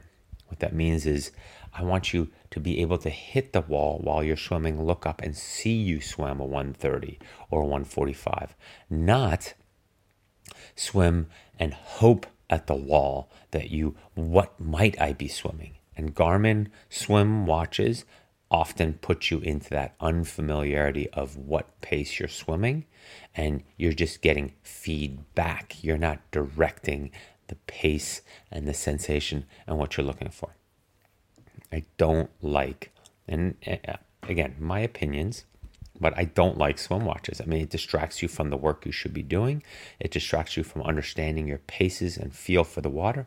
It distracts you from what your pace is per 100, per 200, for 400, for 500, to negative split, all those things. If you don't look how, know how to look at a clock, pace clock, how are you negative splitting other than by feel, which if you're doing the true negative split, you see the time at the 200 of a 400 and then you swim the second 200 faster. But in order to do that, you have to see the time. There'll be times you want a negative split on feel, but again, you're familiar enough with your feel and your paces that you know you're actually doing it properly, how easy you need to start. And it's very similar to running, understanding your running paces, understanding how you need to run and stride and put in effort to keep things under control early in your runs, late in your runs, surges, things like that. Um, how do you test for swim fitness? Swim fitness is one of those things where there are a variety of ways to test for swim fitness, and you can even do blood lactate. Um, but again, that's way above the pay grade needed for triathlon. Um, I think doing things like eight 100s um, late in a workout with short rest. So you find your interval, not looking at your Garmin and giving your five seconds rest. Because as I described in a previous swim podcast, if on the first one you come in at 138, and the second one at 143, and the third one at 147, and the fifth one at 145, well, then your pace is different on each one of them, and you're still rewarding yourself with five or 10 seconds rest. Whereas you should be pushing off the wall on 145, and if you come in at 135, you get your 10 seconds rest. If you don't, you get less rest, and it'll teach you to tune in and to um, um, hone in on what your pace is. And if you notice after three, four, five times of those hundreds, or after doing this set a few times, four 100s, six 100s, three 100s, eight 100s, whatever, that your actual uh, interval needs to be 150 because eventually you drop from 138 to 143 and you're losing rest and you rather start with on a 150 pace or interval versus 145 well then you're learning that that's way more valuable for your swimming down the road of understanding that than it is just swimming at random times and earlier i might have said we shouldn't take swimming so importantly but in order to improve it we have to be able to measure it. And that's why I'm giving you this. The interval pace is way more important than testing. Knowing that you're getting fitter when you swim 8 100, for example, and now you can hold 145 pace interval push off, and you're coming in after each 100 at 133, 135 that's better than when you started 6, 8, 10, 12 weeks ago when you were coming in at 143 or 145 and you had to go 8 100s on two minutes because in order to get 10 to 12 seconds rest. Well, that's measurable improvement. And so that's the part where you want to be paying attention. And a Garmin watch, yeah, it can tell you your average pace and all this, but again, it's not the same as learning to feel the water and the pace that you need to swim. It's not as valuable as being able to run eight minute miles comfortably off the bike and know what that feels like without looking at it so that you can contain yourself and maintain efficiency there and eat and hydrate. And then, therefore, when the bigger miles come together 10, 12, 13 miles off the bike, 15, 16, 17 miles off the bike you have learned how to feel what you need to be running and get better at it versus going by a pace or going by a heart rate, which is usually invalid late in a race situation anyway. That's a discussion for a different day. But third, extending a season. If you complete your A race and you want to make the most of your fitness at that level, is it possible or advisable to extend the season? I just talked about that. Perfect. Example training for an Ironman and then attempting something different like a 50K six to eight weeks after your Ironman race. Well, example, I'm asking for a friend. Um, example, training for.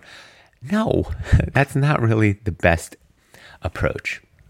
And so here's a specific approach, which is good. It will take you, unless you are crazy pro triathlete fit, to it will take you mm, four-ish weeks to get your true legs back and physiology back after an Ironman. You might feel good walking around. You might feel good with some easy workouts, but there's nothing of depth there.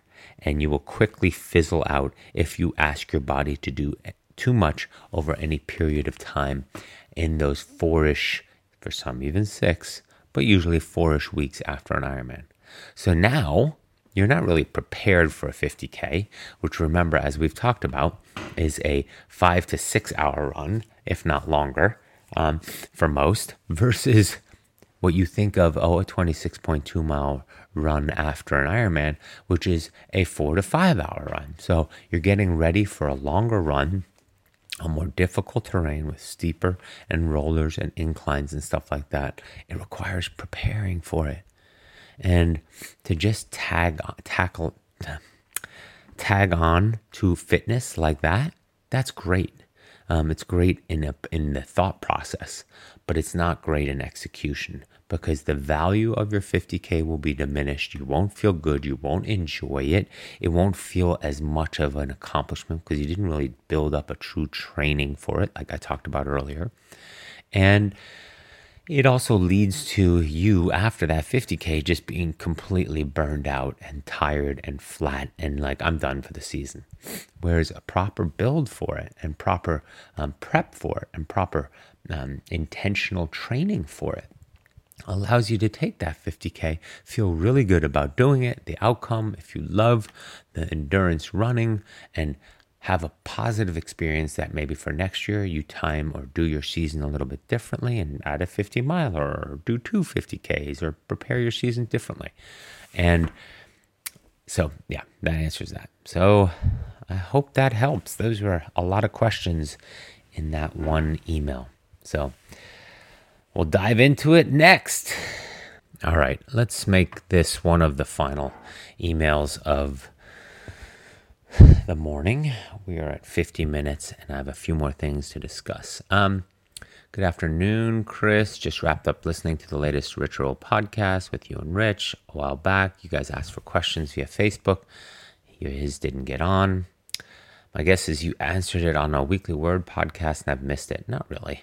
I didn't really carry too many of those questions over to the weekly word podcast because I have plenty of them to answer here. So I'm a beginner swimmer. I can do some 50s to 100s without breaks.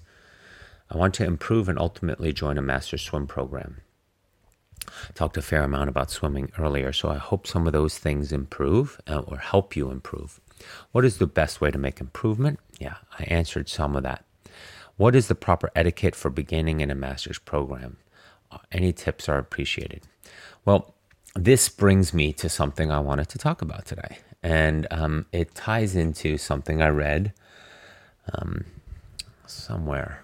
I think Seth Godin's uh, blog is always where I, I, I read it every morning. There's some great little tidbits and posts in there, but I think this applies to something that came up that I saw a couple of weeks ago. Um, trying to remember now, and now I'm a little distracted. But what is the proper etiquette for beginning in a master's program?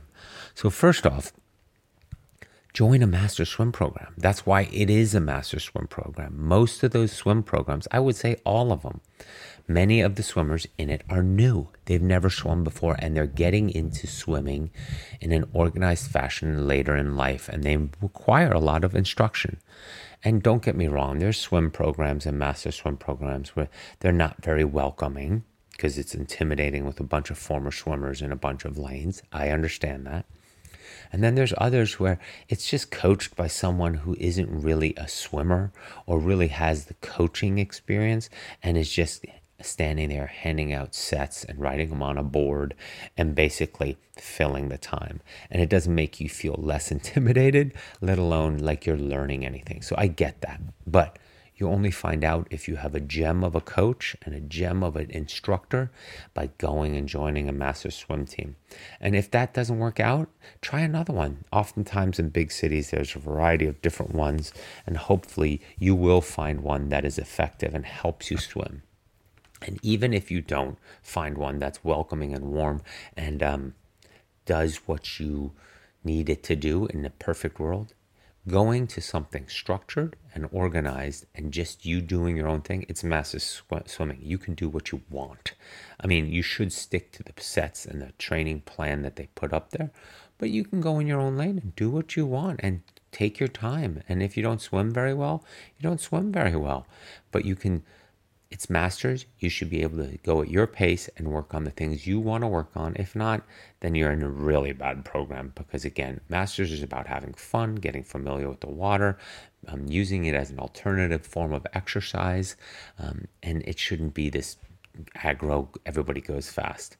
The masters program I'm a part of, yeah, we have some really fast guys. Like, it's remarkable to me how on some mornings I'm probably and I'd like to say I'm a pretty good swimmer, but I'm probably the third or fourth best swimmer in the lane, in the pool, in the group of lanes that we're in. And we're about, you know, 25, 30 really fast swimmers in that group. And yeah, I'm always sort of humbled. I mean, I'm getting older, but I'm humbled by the speed in those lanes. And those guys are not like just out of college, they're older too. So it is, that's fun for me because I like the camaraderie and the pushing and the effort and the, the smack talk. But we have 18 lanes. I know it's California, it's outdoor pools, it's fun, plenty of space. Every high school has a pretty decent pool, especially in Marin County. So we have 18 lanes. The, the lower lanes, complete beginners. And they get a lot of coaching and input and insight from the teachers, the coaches on deck. And for us, the swimmer swimmers, we don't need coaching. We don't need instruction. So they, I, I would like to see the coaches spend time at the other end of the pool with those swimmers because they need it. And like I always say, the swimmers who are just beginning are the ones with um, the most potential. Us swimmers, swimmers, those of us who've been swimming all our lives and already are fast, we're not going to improve. Actually, we're going to slow down more and more over the next few years. Whereas the swimmers with the most potential, they're to, they still have a potential to speed up, to hit the fastest times of their lives. I will never, ever hit the fastest times of my life again. No way, no how, impossible. And for those of you starting out with swimming, I'm stoked for you because you can still improve. You can still get better every day and hit the fastest swim times of your life. Anyway, but it also brought me to this post. And part of what why we want to go into master swimming and get out of it what we want to in order for us to become better. It's not about what other people think of us. It's about learning a new skill and getting more comfortable with it and feeling good in our own skin about being uncomfortable and learning. And what this post is at some point, grown ups get tired of the feeling that accompanies growth and learning. We start calling that feeling incompetence. We're not good at the new software. We re- resist brainstorming session for a new way to solve a problem. We we never did bother to learn to juggle. Not because we didn't want the outcomes, but because the journey promises to be difficult. Difficult in the sense that we'll feel incompetent, which accompanies all growth. First, we realize something can be done, in this case, learning how to swim. Then we realize we can't do it, in this case, swimming. And finally, we get better at it. It's the second step that messes with us. If you care enough to make a difference, if you care enough to get better, you should care enough to experience incompetence again.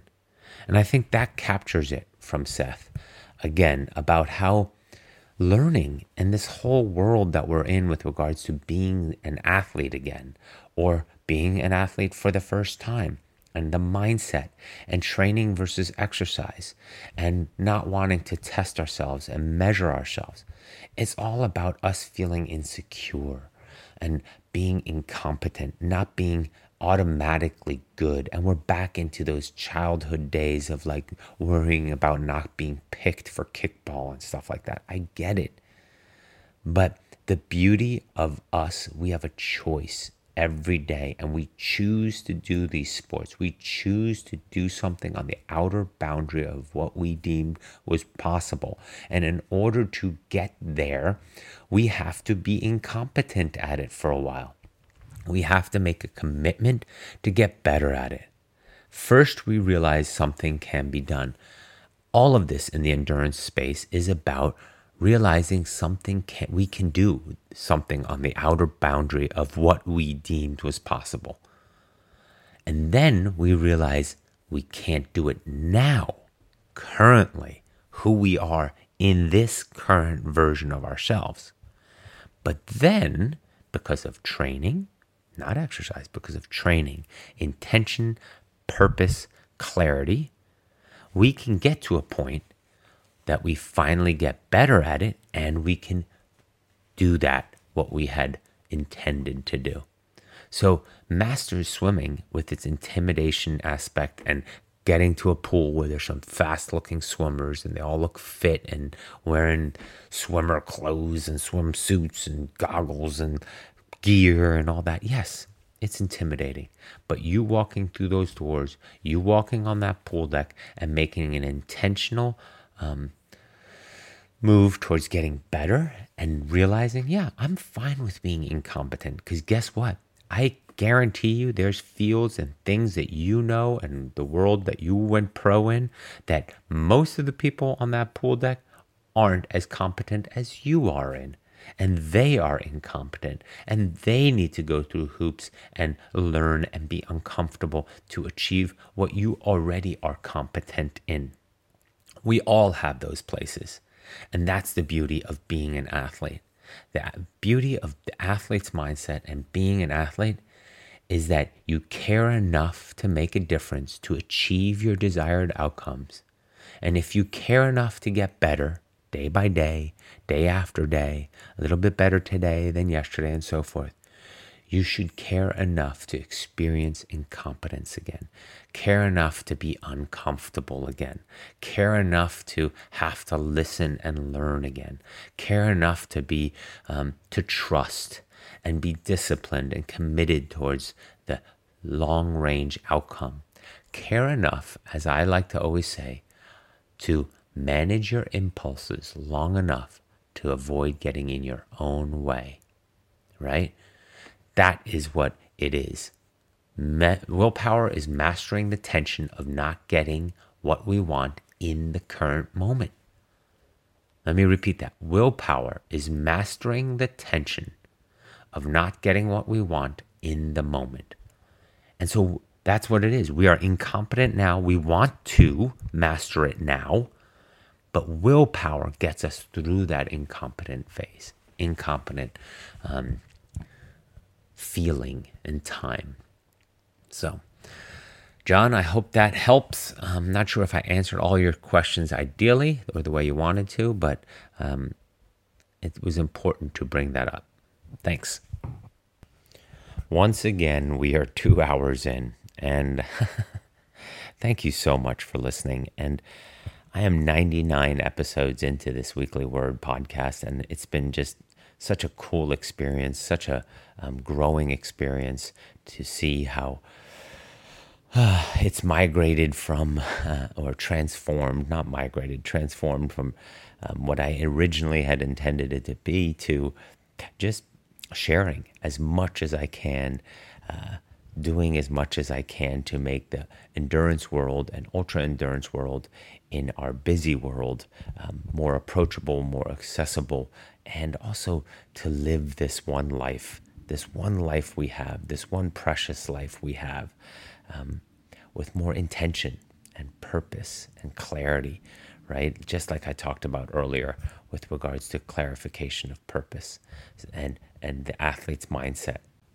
So thank you for listening. Thank you for being there for a lot of the episodes, maybe even all of the episodes, or just a few of the episodes. Um, you're here with me, and I hope um, I can provide some value and some growth and some learning um, for you every week on this podcast because that's what it's all about. We're all learning, we're all growing, we're all in a mindset of accumulating more wisdom and knowledge and maturity and perspective. And at the end of the day, um, in order to tackle this thing called life a little bit easier for all of us. So, thank you for listening. I really appreciate appreciate all of you from what started with just my athletes listening to it growing way beyond that. And thank you. Thank you so much. And I look forward to uh, some big announcements and some exciting uh, things happening next week on episode 100 of the Weekly Word Podcast. Have a great week, everybody.